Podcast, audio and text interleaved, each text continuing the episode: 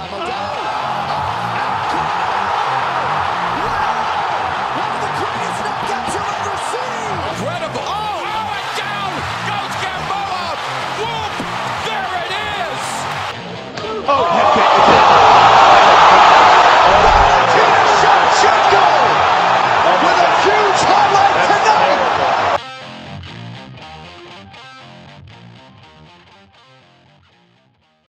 What up, brawlers? Welcome back to Thrown Hands as Daniel and I will be previewing Fight Night Poirier versus Hooker. Daniel, how are you doing?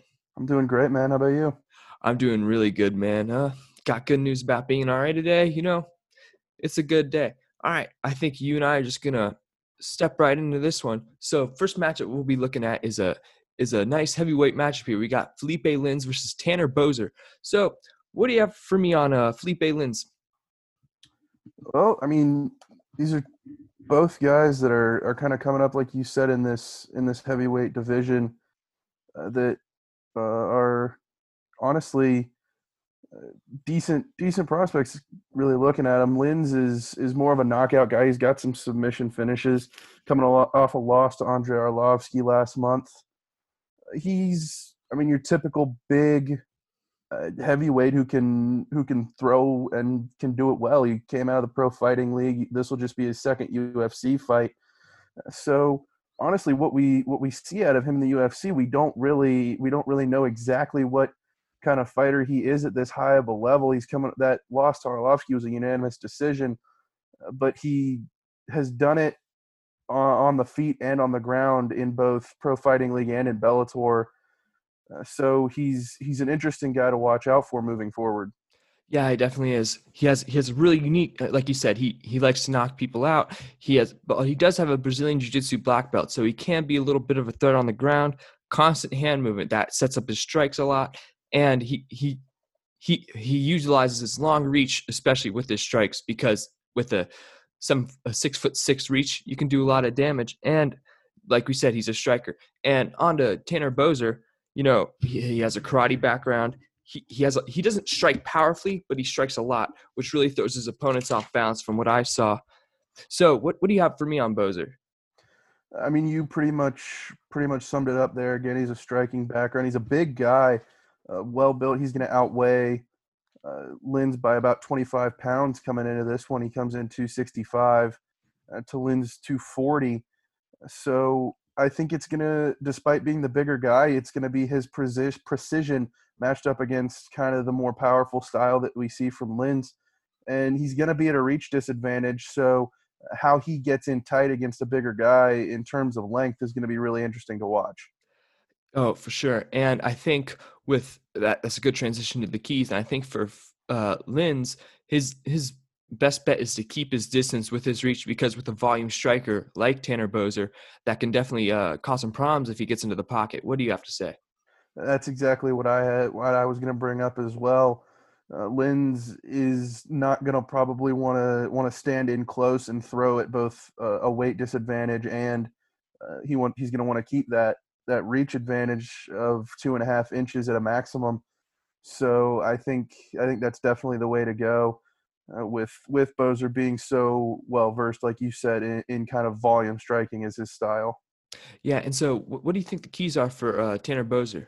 I think you flip it right on his head. You got to get in close. You got to uh, just pepper him with strikes. He's at a reach disadvantage, but when it comes to leg reach, he's actually uh, got half an inch on Felipe Lins. So, you know, get in tight and and turn this into a striking battle. Probably extend this fight if this fight goes to three rounds. I think that's Tanner Boser's best bet to win. Yeah, for sure. And I think if he can't get in tight, he should take it to a decision because he uh, has won 41% of his fights by decision. So, Daniel, what are your predictions for this fight? I'm going to go with Felipe Lins. He's got an outstanding background, uh, like you said, in Brazilian Jiu Jitsu. He's got a few submission wins, but he doesn't definitely has the ability to knock people out. And I'm going to take him by knockout. All right, Lins by knockout. For me, you know, I think I'm going to go uh, Boser because of his volume striking. He and what I from the footage I watched of him last night, he does enjoy getting to the pocket. So I think Felipe Lins, he didn't really show much um, in his last fight against uh, I can't who do I think Arlovsky. I think he fought yeah, Andre Arlovsky. Andre Arlovsky. So he didn't really show much of use of his reach in that fight, from what I remember. So I think uh, Boser will be able to get into the pocket and knock Felipe Lins out. So Okay. we'll be moving on to the main card. Uh, we got a nice another uh, heavyweight matchup here between uh, Gian Villante and uh, Maurice Greene. So, what's what do you have on uh, Villante, my man?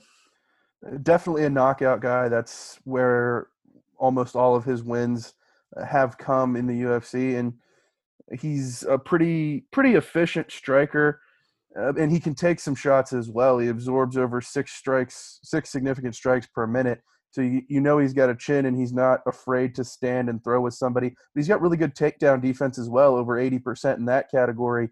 He's definitely the type of guy that can uh, really do really fight in almost any kind of style, uh, even though that knockout power is his calling card. Yeah, for sure. Like you said, and his his striking is unorthodox, but it works. It's quite powerful. And what I noticed with him is that he punches at the very end of his reach, so he uses every one of every inch of that six foot four reach that he has to his advantage. And I think for uh, Maurice Greene, he has that Brazilian Jiu Jitsu uh, blue belt, but he does have an MMA style. I mean, what I saw in this guy is that he, uh, what is it? He was at 330 pounds, and then he got got into MMA just to get fit and he made a career out of it. So that's that's good on his part. And but the thing with his punches is he kind of punches in the air sometimes. They're not accurate. I don't know. What do you have on uh Maurice Greene? Yeah, I have to agree with that. It's definitely uh, his jujitsu that carries him for the most part. Uh, half of his wins have come by submission uh, with an eight and five record. So uh, that's that's really what carries him in fights. But especially against Gian Villante here, he's got an eighty, a ridiculous eighty-two inch reach at six foot seven. So when it comes to striking, he has to use that to his advantage, and I expect him to on Saturday night because I mean he's got a reach advantage on on almost anybody he's going to come up against. Yeah, for sure. And so that that uh, leads us into the keys. I think the keys for Villante are stay off the ground despite his D1 wrestling, and I think he does a great job of that because he has 83% percentage uh, takedown defense. So if I think Maurice Greene is going to have to work very hard for those takedowns, and I think for Villante is strike, and I think he he should probably draw this one out because he needs to keep his distance. And if he gets into the pocket with Maurice Greene, he's probably just going to get taken down. What are your keys for Villante? I couldn't have said it any better. He's got to keep Greene at a distance, which is going to be tough because he's given up six inches in reach. Uh, but that's probably the best bet. Kind of stick and move around the octagon. Don't let Maurice Greene walk him down and figure out a way to take this to a three round decision. All right. So, what are your keys for Maurice Greene? I think he's got to keep the pressure up on Villante. I think uh, he's got to make this kind of a fireworks kind of fight where you're seeing a lot of big strikes, probably take it to the ground at some point. He needs to keep Gian Villante from staying at a distance. Obviously, he's got a six inch reach advantage. He needs to use that in controlling the octagon and making Villante fight him on his terms. Yeah, for sure. I, I don't think I could have said any better. I think he needs to use his reach with some uh, decent striking to set up his takedowns because with it with that 83% uh, takedown defense that Villante has, that's going to be a problem. So my prediction for this fight, I think I'm going to take uh, Maurice Greene by uh, submission because I don't think Villante could overcome that reach, reach disadvantage. What do you have? I'm going to go with the exact same thing. Maurice Greene takes it by submission. Beautiful stuff. All right. So, on to the next fight. I think this could be a potential fight of the night candidate, even though we have fireworks for our main event. Brendan Allen versus Kyle Daukaus. What, what uh what do you have for me on uh Brendan Allen? He's kind of an up and comer here in the division, and he's definitely a submission guy. That's where most of his wins have come. And he's usually finishing fights. Only 7% of his 13 wins have come by decision. Everything else has been a knockout or a submission, and his average fight time uh, is barely over two rounds at 643. So he's definitely a guy that's going to look for a finish, probably look to take this one to the ground uh, and try to finish it by submission. That's his MO. He's going to be at a reach disadvantage here, which will make that a little bit tougher. But I think uh, as far as what we've seen in the past from him, that's the most likely scenario. Yeah, for sure. And I, what I, I, I was watching some of these this guy's highlights the other day. This man is aggressive. I have never seen a guy just go after it like he does. And I think he's this. This could be a like I said, this could be fight of the night. And with he has powerful striking and he's very aggressive, like I said. But he also has a great ground game, so he's a very good all around fighter. And Kyle Daukaus, on the other hand, he he's decent on the feet, but his submission game is off the chart. Um, he uh, he has five D'Arce chokes in his career. Now he's he hasn't competed in the UFC, but this guy definitely knows how to uh, do work on the ground. What are your thoughts? That's exactly what I was going to say. This is going to be a great matchup of guys with good ground games, like you said. Daukaus with those um, multiple D'Arce choke finishes is the type of guy that can end a fight from really any position on the ground. So coming in on short notice to debut against Brendan Allen. This is going to be a really exciting fight, and he's the type, not the type of guy uh, that you typically see coming in in these short notice fights uh, that are going to find themselves in trouble and end up getting fed to a prospect. This is definitely a guy that can compete and possibly win this fight. Yeah, for sure. So that's a little uh, lee, uh, not leeway, but little road to uh, keys for these guys. So my keys for Brendan Allen are uh, keep it standing and get into the pocket. I think with Doc's superior ground game, I think that's what he's going to have to do, and and he should not give up his back with a submission artist like Daukaus and be aggressive. I think that's that's really what he has to do. Go go by what he's done and just be aggressive. What do you have? Yeah, I think that's that's probably the same way that I think this needs to go for Brendan Allen. And if it does go to the ground, I think uh, he needs to really fight for top control because uh, between these two guys, Daukaus has much better jujitsu, but Allen probably has an advantage in the wrestling category. If if he can maintain top control and kind of ride Daukaus out, wear him down, and then possibly try to finish the fight later on, that may be his best bet if this one does go to the ground. Yeah, for sure. And I think you know keys for Daukaus is he I believe he does. Yes, he has a three inch reach advantage. I think like I kind of like the situation with Maurice Greene. He has refined striking and he has a great ground game. If he uses his reach to set up his takedowns, I think this will this will lead to a decent victory for him if he does that. And no no submission. I think draw draw the fight out. Brendan Allen's too aggressive, and I think if he can't find the submission, he has to draw this fight out. What do you think? I would have to think the same thing uh, take advantage of that reach advantage, uh, keep keep him at a distance, and try to stretch this out over three rounds. All right. So my prediction for this, I think Brendan Allen's going to get the knockout. I think his aggressive nature will overcome the the submission arse Kyle is. What do you have? We are three for three on matching picks, my friend. Brendan uh, Allen by KO. KO. All right. So to the co-main event of the evening. Um, Platinum Mike Perry versus Mickey Gall in a welterweight bout. This is really interesting. Um, what do you have for me on Mike Perry? Well, he's definitely an interesting guy, kind of a controversial guy, but he's a knockout artist at his best.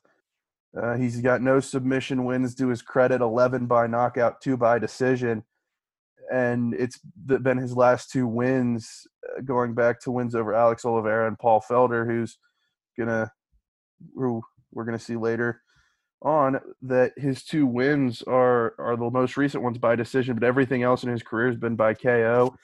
Uh, he's done it in spectacular fashion at times, but that's he's kind of a one-dimensional guy. He he talks a big game and backs it up when he's on his feet so he's he's definitely an interesting an interesting guy to watch.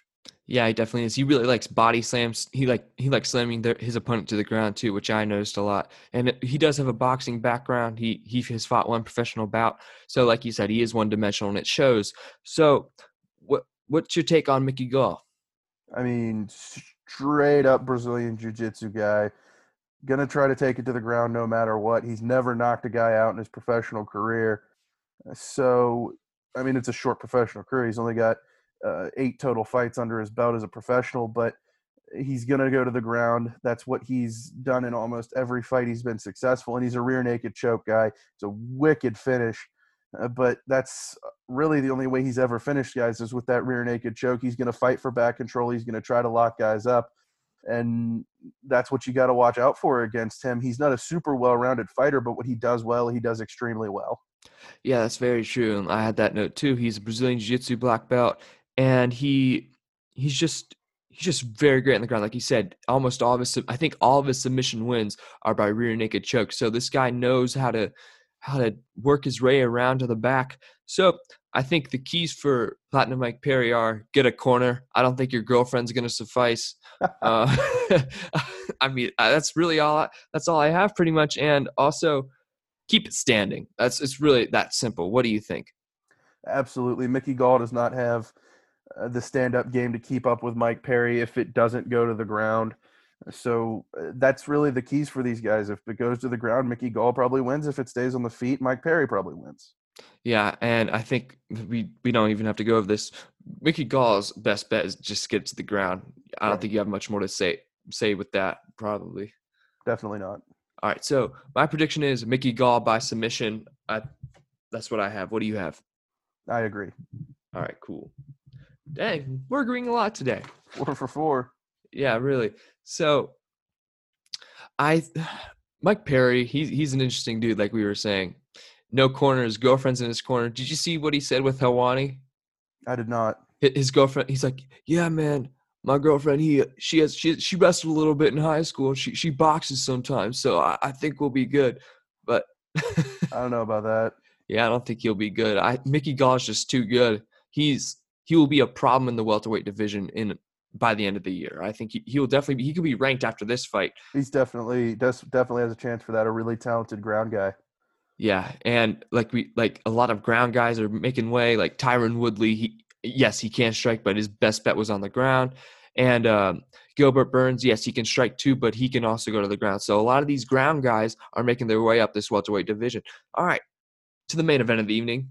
This would be a good one. I'm I've been looking forward to this one. Uh, Dustin Poirier versus Dan Hooker. Um, what you got for me on Dustin Poirier? I mean, really explosive fighter who can do a lot of things very well. I mean, he he's definitely got knockout power. Over half of his wins have come uh, by KO, but he can he can take fights to a finish. He can or by excuse me to a decision, and he can finish guys on the ground. He does a lot of things really well, and he's I mean, he's just extremely well rounded. He's shown that throughout his time in the UFC, throughout his entire professional career. He's got 12 wins by knockout, seven by submission, six by decision. So he's going to try to be bouncing back from a loss to Khabib Nurmagomedov, which I mean everybody it seems like has lost to Khabib, but he's got wins over Max Holloway, Eddie Alvarez, Justin Gaethje, who's uh, obviously the number one contender to Khabib now. Anthony Pettis, he's beat almost everybody uh, that you would want him to be able to compete with, and he's just not quite got past, gotten over the hump to win that UFC lightweight title. Uh, so he's one of the most well versed fighters in this division, and he's a really exciting guy to watch. Yeah, I, I couldn't agree more with what you said. He just needs to get over that hump, and he, he's probably one of my favorite fighters. And like you said, he's very well rounded. He has a Brazilian Jiu Jitsu black belt, and he he's finished 24% of his fights via the submission. So for Dan Hooker, kickboxer, he's he's great at that. Um, that's he's a Brazilian Jiu Jitsu blue belt. He ha- he does have some submission wins. 35% of his wins have come by the submission. So, wh- what do you have on Dan Hooker? Yeah, I pretty much was going to say the same thing. He's extremely well rounded, just like Poirier is and he's got some some wins to his credit as well. I mean, he's beaten Paul Felder, he beat Gilbert Burns back in 2018 when Burns was uh, really first getting his feet under him in the UFC. He's going to win over Al Iaquinta as well. These are two guys uh, who are really uh, few, not future contenders. They are contenders in the lightweight division moving forward. And I think this fight's going to be a real separator of who could be finding themselves next in line for a title shot. Yeah, for sure. And like you, you basically finished it up right there, my man. So I think the keys for Dustin Poirier are dirty this fight up, getting close. Don't let uh, Dan Hooker use his kickboxing. And if need be, I think he has to take it to the ground. He does have a, a reach advantage in both the legs and the and his arms. So I think if if this gets out of hand with Hooker's kickboxing, he's gonna have to find a way to take it to the ground. Uh, what do you have to say? It's exactly what I was gonna say. You know, kind of feel Hooker out, see how close he can get without getting touched up with that kickboxing, and if it becomes a problem, take this fight to the ground and handle business there. What are your keys for Hooker? Honestly, I would say the opposite. Take advantage of his reach advantage. Uh, stay on the feet if you can. Use that kickboxing background, and like you said, he's a blue belt in Brazilian Jiu-Jitsu. So if it goes to the ground, he's perfectly capable there. I think this fight is going to be really fun to watch because uh, first of all, it's, really hard to predict because these guys are so well versed in so many different disciplines that go into mixed martial arts. I think uh, neither one of them, outside of Hooker in terms of kickboxing and and Poirier, just uh, kind of as an all-around fighter, there's no true advantages in any aspect in this fight, really. Yeah, for sure. So this brings us to our predictions. What's your prediction, my man? This is a tough one to to predict. As I said, I think we're going to see Dustin Poirier uh, emerge as that next contender at lightweight. I think he knocks Dan Hooker out. I'm going to say the same thing. Poirier by knockout. Daniel, any final thoughts? Nothing really comes to mind, man. Another good-looking card, and just uh, honestly, there's not been in terms of actual action. There have been some cards that people really weren't anticipating to be as good as they were. There's not been a bad card since the UFC returned earlier this summer. This is, I think, uh, just the next one in that line. Yeah, say, I, I have to say the same thing. This is a great card. Yes, there's not too many ranked matchups here, but you have some really aggressive guys going at it this weekend, like Brendan Allen and uh and Platinum Mike Perry. So these this is a great card if you really want some aggressive fighters. Daniel, thanks for coming back on, man. Yes, sir. Anytime. All right, guys. We will see you later for the next episode. Don't know which one that'll be, but there's going to be another episode. Definitely we'll review this one, but we'll be back. We might have a little special interview for you guys. See you guys later.